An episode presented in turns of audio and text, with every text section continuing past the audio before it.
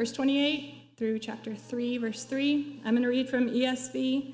Um, the Bibles in front of you are NIV, and I think it's page 1184 if you want to follow along. okay. And now, little children, abide in him, so that when he appears, we may have confidence and not shrink from him in shame at his coming. If you know that he is righteous, you may be sure that everyone who practices righteousness has been born of him. See what kind of love the Father has given to us, that we should be called the children of God, and so we are. The reason why the world does not know us is that it did not know him. Beloved, we are God's children now, and what we will be has not yet appeared. But we know that when he appears, we shall be like him, because we shall see him as he is. And everyone who thus hopes in him purifies himself as he is pure.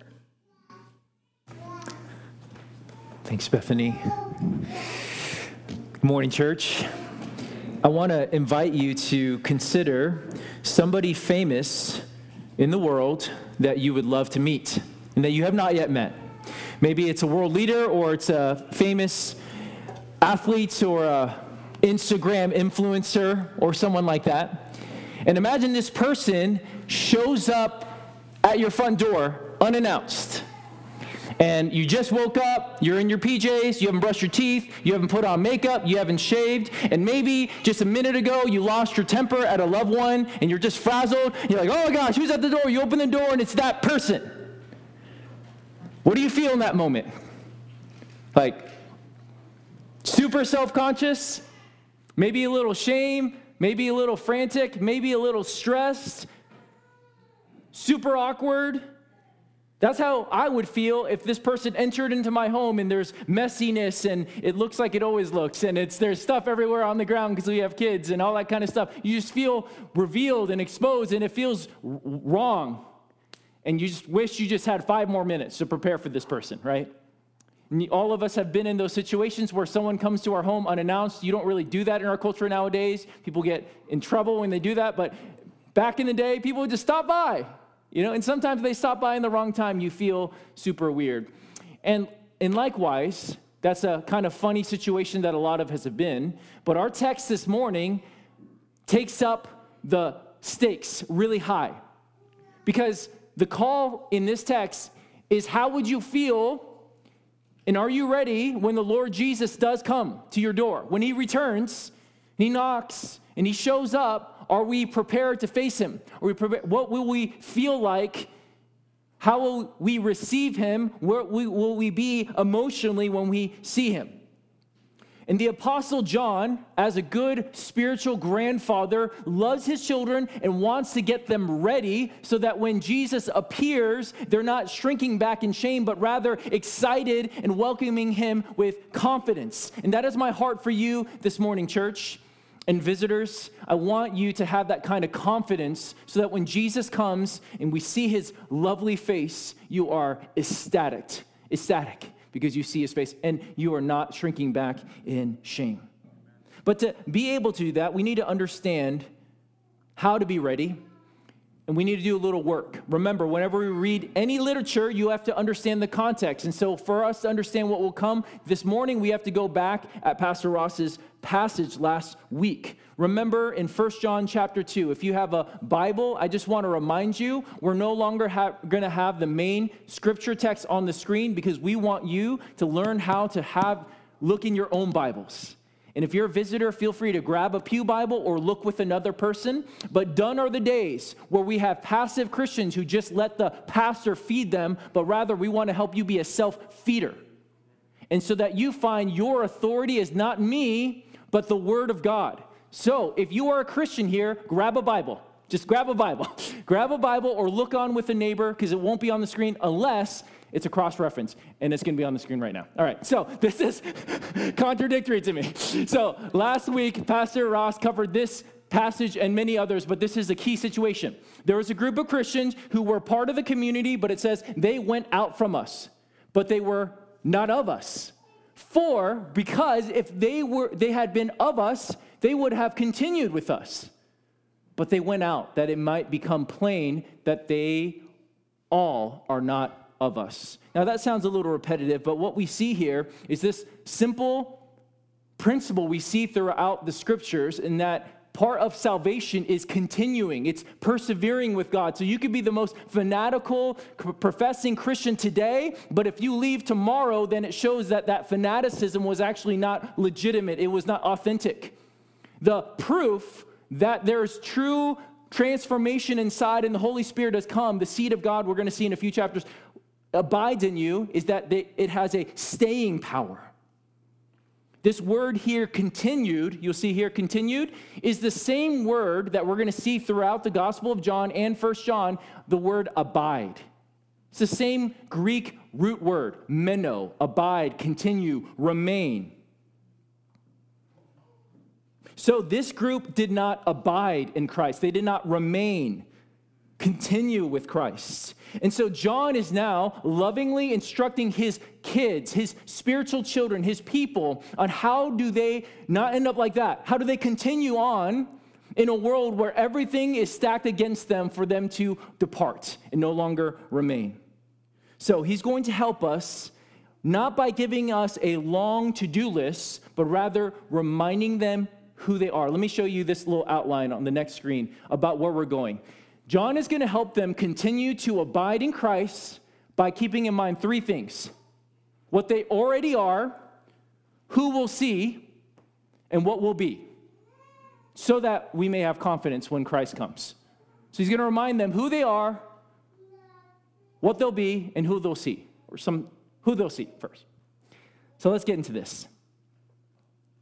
1 John chapter 2 verse 28 with your Bibles look with me 1 John 2:28 And now little children abide in him so that when he appears we may have confidence and not shrink from him in shame at his coming.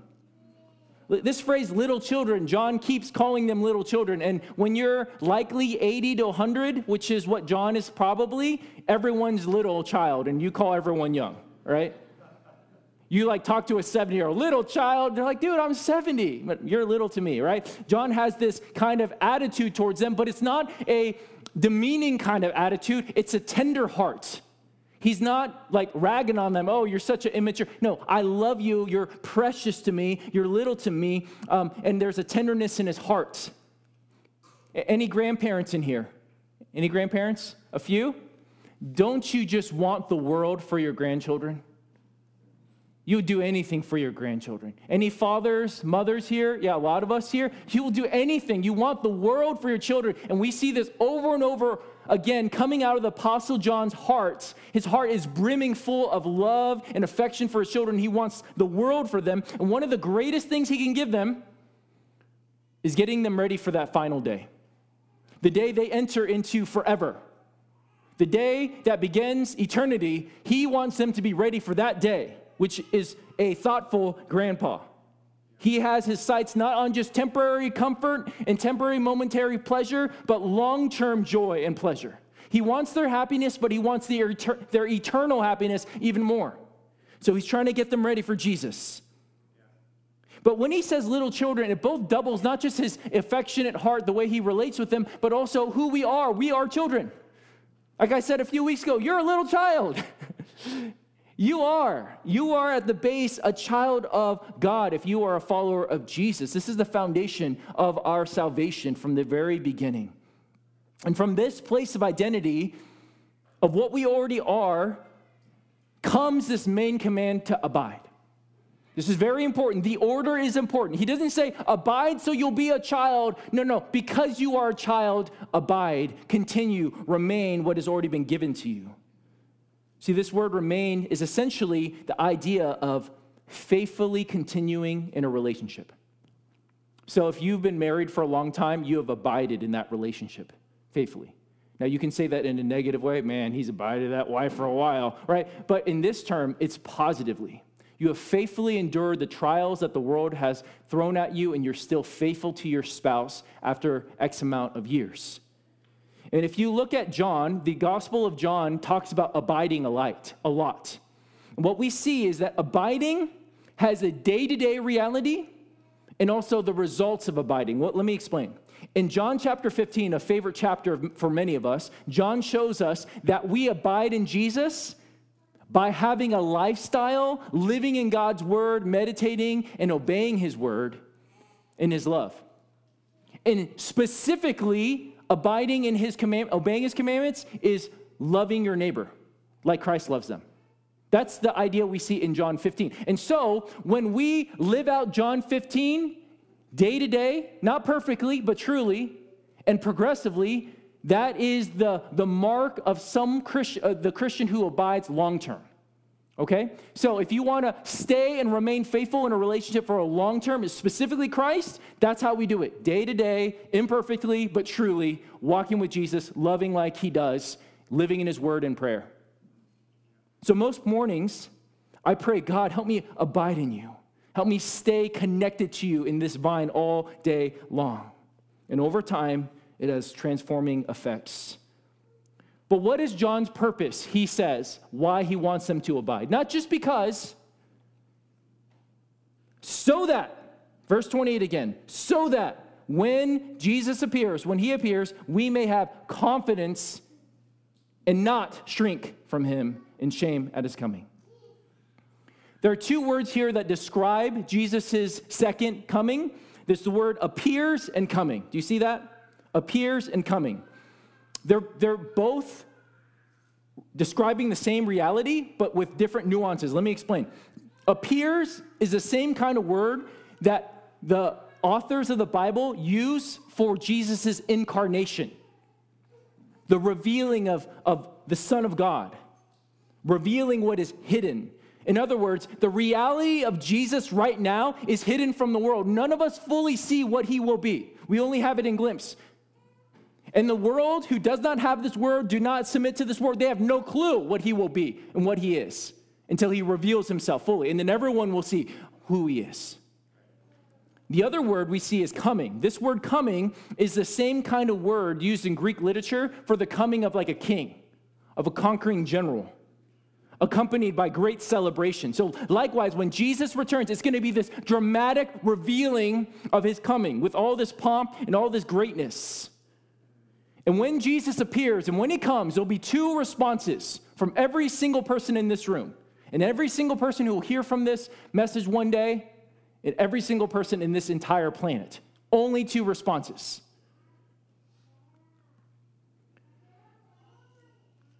For some, it's going to be confidence, and for others, it will be shame. Confidence is connected with the freedom that God's children now have, access to their heavenly Father that no never they experienced before. Though he is the holy, almighty, unapproachable one who is in lights, we, through Jesus' sacrifice, have now access as adopted children to approach him with confidence, his throne of grace, as we see in Hebrews so beautifully.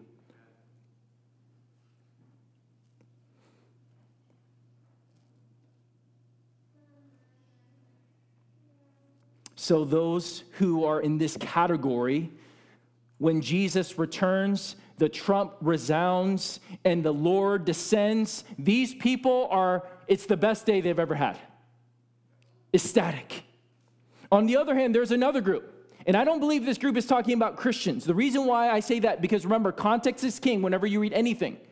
And the context are those who were not abiding, those who did not continue, those who are not in the family.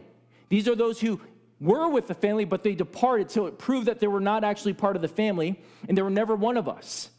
And so, those in this category who do not abide or remain in Christ, their reaction to Jesus' coming is not excitement or joy, but rather shrinking in shame. Do you see that in the passage 28? Look at that language, shrinking in shame. It makes me think about my puppy. When my puppy does something wrong, it kind of sw- sw- you know, like kind of does this weird motion on the ground and kind of hides under the couch when they know they've done something wrong. This shrinking in shame is this powerful, vivid picture and this is the reality for every unbeliever without exception. Even that grandma who's really nice, who's an atheist, and bakes cookies for the whole block. Even that grandma to Hitler, to everyone in between, the most extreme to the most mundane, every unbeliever who is rejecting Jesus as Lord, Savior, and treasure will be shrinking back in shame. So the first group, who've been faithfully abiding, though imperfectly, are going to say with all their heart, they're going to shout, You're finally here. The one I've been waiting for my entire life, you're finally here. I cannot believe it. And then the other group are going to be shrieking in terror, saying, You're, you're here. You're real. I can't believe it. Both will be in disbelief, but one will be full of joy and excitement, the other one will be full of terror. And my prayer and longing is that every single person in this room would be part of that welcoming committee, will be part of that first group, full of joy. Finally, to hear that trumpet, finally, to see his face. And yet, the scriptures make clear that the road to faithfulness to Jesus is narrow and few find it. But broad is the way to destruction, and many are in that pathway. Many on this earth will be full of terror on that day, and yet unexplainable bliss for those who've been waiting for him. How do you know what category you will be in that day? Church, visitor? How do you know you'll be able to stand with confidence when Jesus returns? Well, let's look at the next section in our passage, and it's going to give us evidence on how we can know such a thing. So look with me to verse 29. We're back in 1 John chapter 2 verse 29. If you know that he is righteous, you may be sure that everyone who practices righteousness has been born of him. Over the years, we've tried to teach a category over and over again in our church called fruit to root. In other words, what you do with your lifestyle, your words, your actions gives a clear idea of what's in the root, roots of your hearts.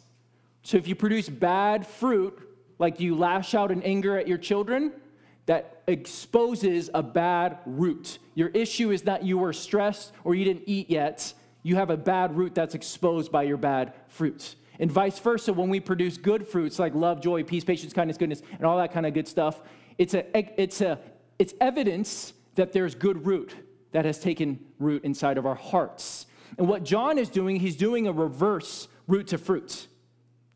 He first starts off talking about the fruits, and then he will then address why behind the fruit. The fruit is this what does it say? That you have a practice of righteousness, a lifestyle of righteousness. And the reason why, what's the root behind the practicing of righteousness, according to this passage? You've been born of God, you've been born of Him. For the first time, we will see that John is going to use this term born of God or born of Him. We're going to see it 10 more times in 1 John. Pastor John, uh, your Ross, is going to go into it a little bit more next week.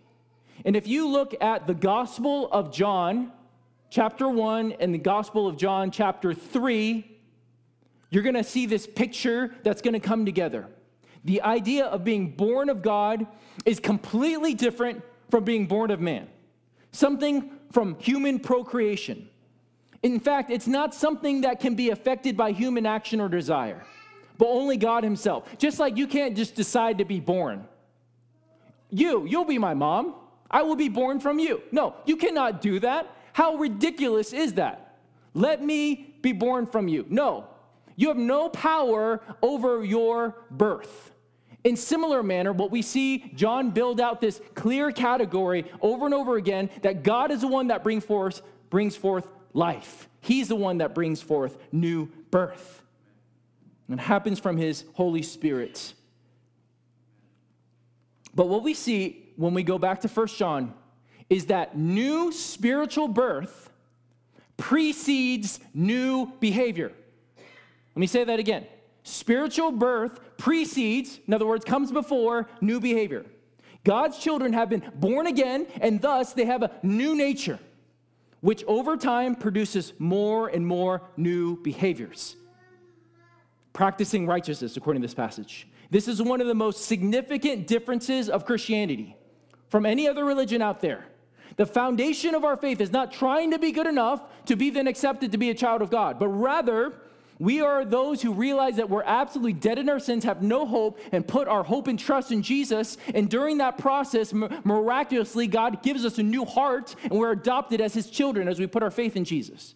It's a simultaneous, miraculous, beautiful reality that happens. And when that happens, when you have this new nature and the Holy Spirit comes, He starts transforming, He starts going to work over time, not perfectly, but truly it transforms our hearts and we practice righteousness more and more right? I, am about to go on 20 years with christ. I practice righteousness very different from one year one.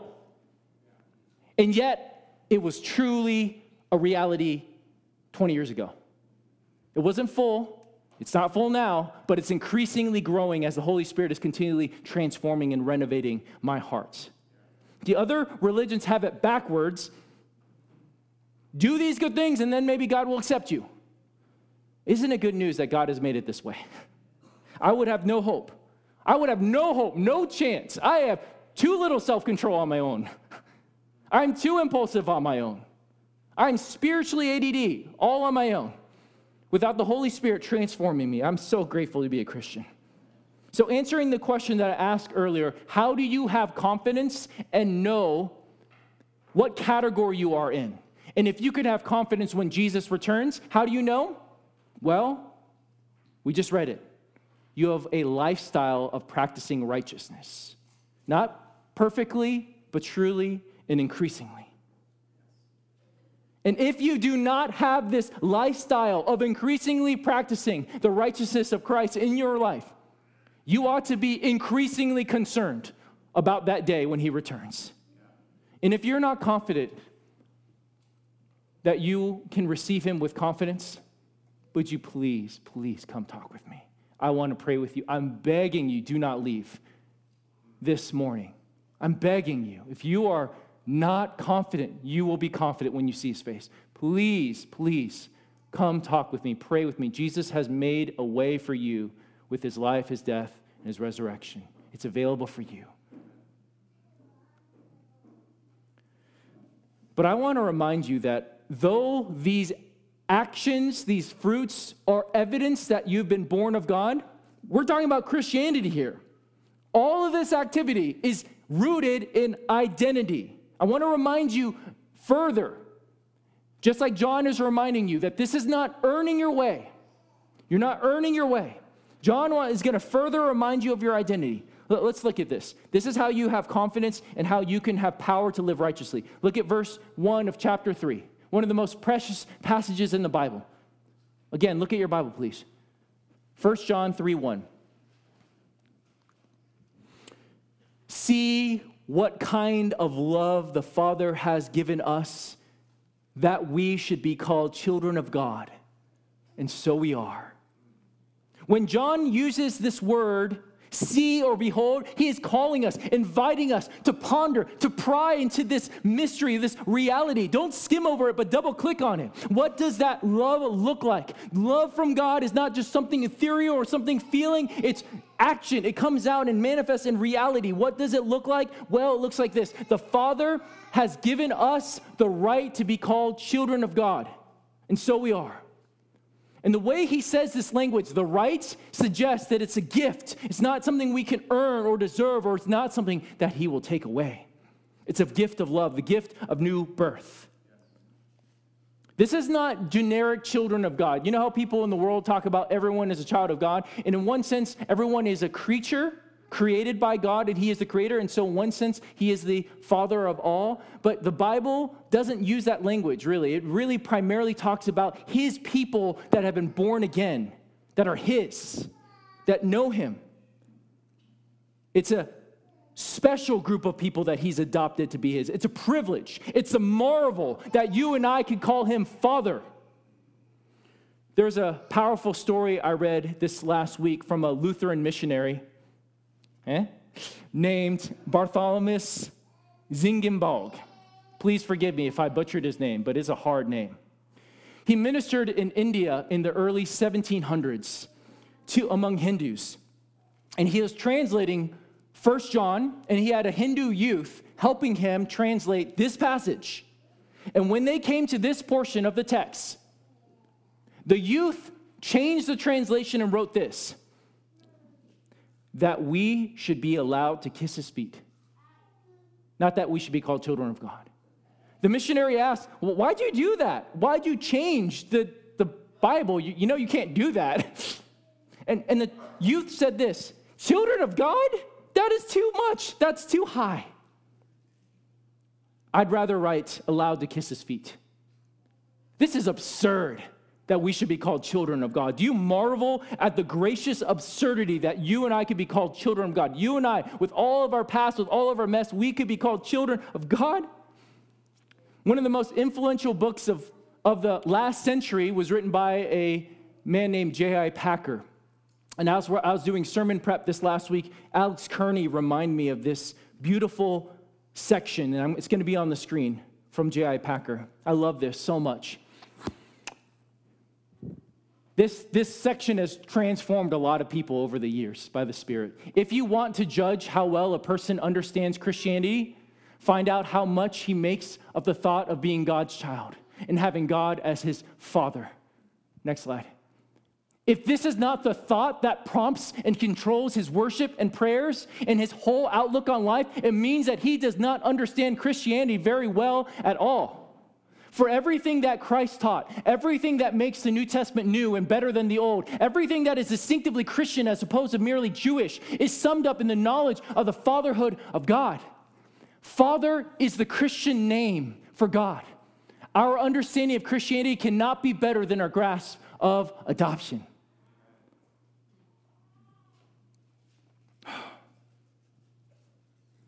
He's my father. I remember I got to be careful, this take like 30 minutes. But I remember when I first started getting this reality.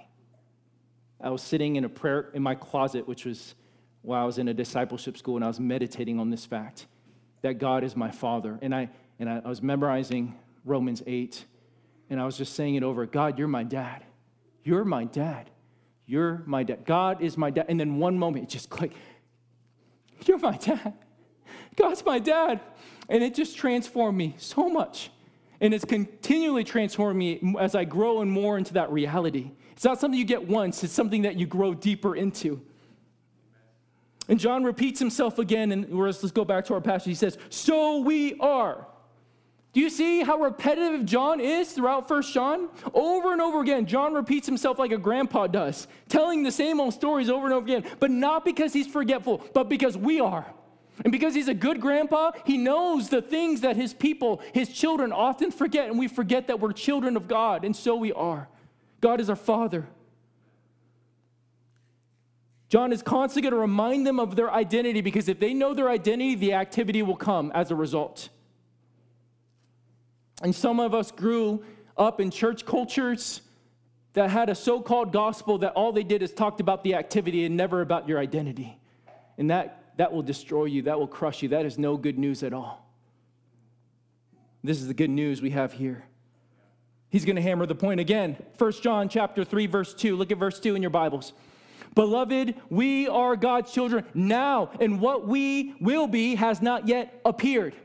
Here's his heart again, beloved. See the tender heart of John. Likewise, you are beloved, church. You are beloved to me, and especially beloved before the Father. We are God's children now in the present tense. We need to be reminded this all the time because though we are God's children, our inheritance has not yet fully been received. You can imagine someone being poor and struggling greatly in life and them telling you, believe it or not, Sam, I'm actually a prince or a princess. And you're like, no way. Look at you. You're so raggedy. You're struggling so much. There's no way you're royalty. No way. In similar manner, right now in this world, Satan rages against us. The world is trying to betray us. Our flesh is working with the world. There's a lot stacked against us. And in this age, we may suffer. We may struggle. We may be persecuted. And so, right now, it doesn't look like we're royal yet. It doesn't look like we're children of the king. What we are is not fully evident in the present because we have not fully received our inheritance. And so John is going to do something interesting in this passage. He's going to solidify our identity of what has already taken place while also giving us a vision of what will soon take place when Jesus returns. So, continue to abide in Christ by keeping in mind what we already are, and now let's look at what we'll look at. Verse 2 again. But we know that when he appears, we shall be like him. Why? Because we shall see him as he is. When Jesus appears, those who are confidently welcoming him won't just get to meet the one we've been longing for one day, but will also have a further transformation. The moment you become a child of God, the Spirit of God comes, inhabits your heart, and starts transform, tra- transforming you your heart, your character, your desires. But when Jesus comes and we see his face, the transformation will be complete. We'll be like him. What does it mean that we'll be like Jesus? Well, it doesn't mean that you're going to be God. You'll always be a creative being. And in some passages throughout the New Testament, we see this picture that we'll have this glorified body, like this body, but really like not like it also, glorious. But this text focuses on our character, and that's what I'm going to focus on. When Jesus comes back, we're going to be like him. And what does the text say that he's like? He's the righteous one, he is pure. It's going to transform our hearts and our character. Can you fathom such a day, church? We will never again hurt a loved one with our words or our passivity.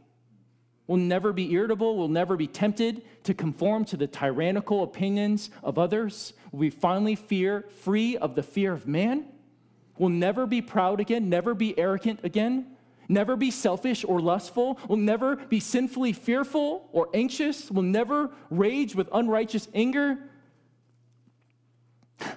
That, that like that's crazy. Every single one of us one day will never sin again. Isn't that crazy? Every single one of us who know Jesus, who are his children, that's your identity, that's your future. But how will this happen? What does the text say? How will this happen? We will do what? We will see him why would seeing Jesus transform us like this? Well, the text doesn't particularly say, but we can get a little hint if we do a quick look at 1 Corinthians, 2 Corinthians 3. You can look on the screen. And we all, with unveiled face, beholding the glory of the Lord, this is present tense, are being transformed, continuous tense, into the same image from one degree of glory to another. From this comes from the Lord who is a spirit. So, what, what are we seeing? I'm not going to spend a long time here, but without physically seeing Jesus bodily yet, when we see Christ in his word and in his church and in his ways, we increasingly become more like him as we see him. We imitate what we see. Likewise, when we actually see his face in his fullness, faith shall be sight. When we see him, there will be total transformation. And I think it's safe to say this that when you and I sin, it's when we lose sight of God. We lose sight of the face of God. When we see his glorious face, we will forever be changed. Because how can you go back to the filth of the world and feast in it when you see his face? When you make eye contact with him? Could you? Could you go back ignoring God and having devotion to the idols of your lives or trying to make your job your savior? Would you be tempted to go back to that other lover? Would you be tempted to go back to that drug or addiction? Would you be tempted to continue to chase after riches or the approval of man? No. You see his face, everything else fades away. It would be impossible to want those things once you see him. The reason why we want those things so bad and they're, they're, they're so appealing is because we see him so dimly. But then as we see him rightly, everything's like, eh, it's easy. And though this moment has not yet taken place, it is a future event. It does something for us now. Let's look at verse 3. And everyone who thus hopes in him, himself, sorry, purifies himself as he is pure. Do you see that in verse 3? And everyone who thus hopes in him, Christ, purifies himself, us, as Christ is pure. What we believe about the future influences today. What you believe about the future will influence how you live in the day to day. Okay, let me use this illustration. Imagine someone coming to your door and knocking and reporting to you that you're actually the long lost heir of a royal family. And let's just call it Genovia, okay? Why are you laughing? What is, just kidding. And they tell you that you have this long lost inheritance and you're royal, and in 10 years you're going to inherit this entire kingdom. You're going to have a coronation, and you do some Google fact checking, and indeed it is a real nation, and, and you find out with the lawyer that is all legit, and for some reason they didn't tell you for years. I don't know why. But that backstory is not important for the movie. I mean, this story. and so they tell you you will inherit in 10 years. And in the meantime, you need to be able to represent that kingdom. You are legally royal, but it has not yet been fully realized. You're still kind of pretty broke. Would that affect you today? Would that affect you? Yeah, it would. If you're, yeah, it would. You bet it would. No matter how financially, financially difficult your life would be, your hope and confidence of the soon coronation and the inheritance you're going to all reach would radically affect, affect your peace, your contentment, even in light of your meager salary. It would affect the way you carry yourself because you know the way you talk is representing the kingdom. You wouldn't do anything, or you ought not to do anything that would jeopardize the reputation of your family, your kingdom. You'd watch what you say, what you do in secret. You would avoid secret, shameful acts. You would speak with people in kindness and love. It would radically transform everything.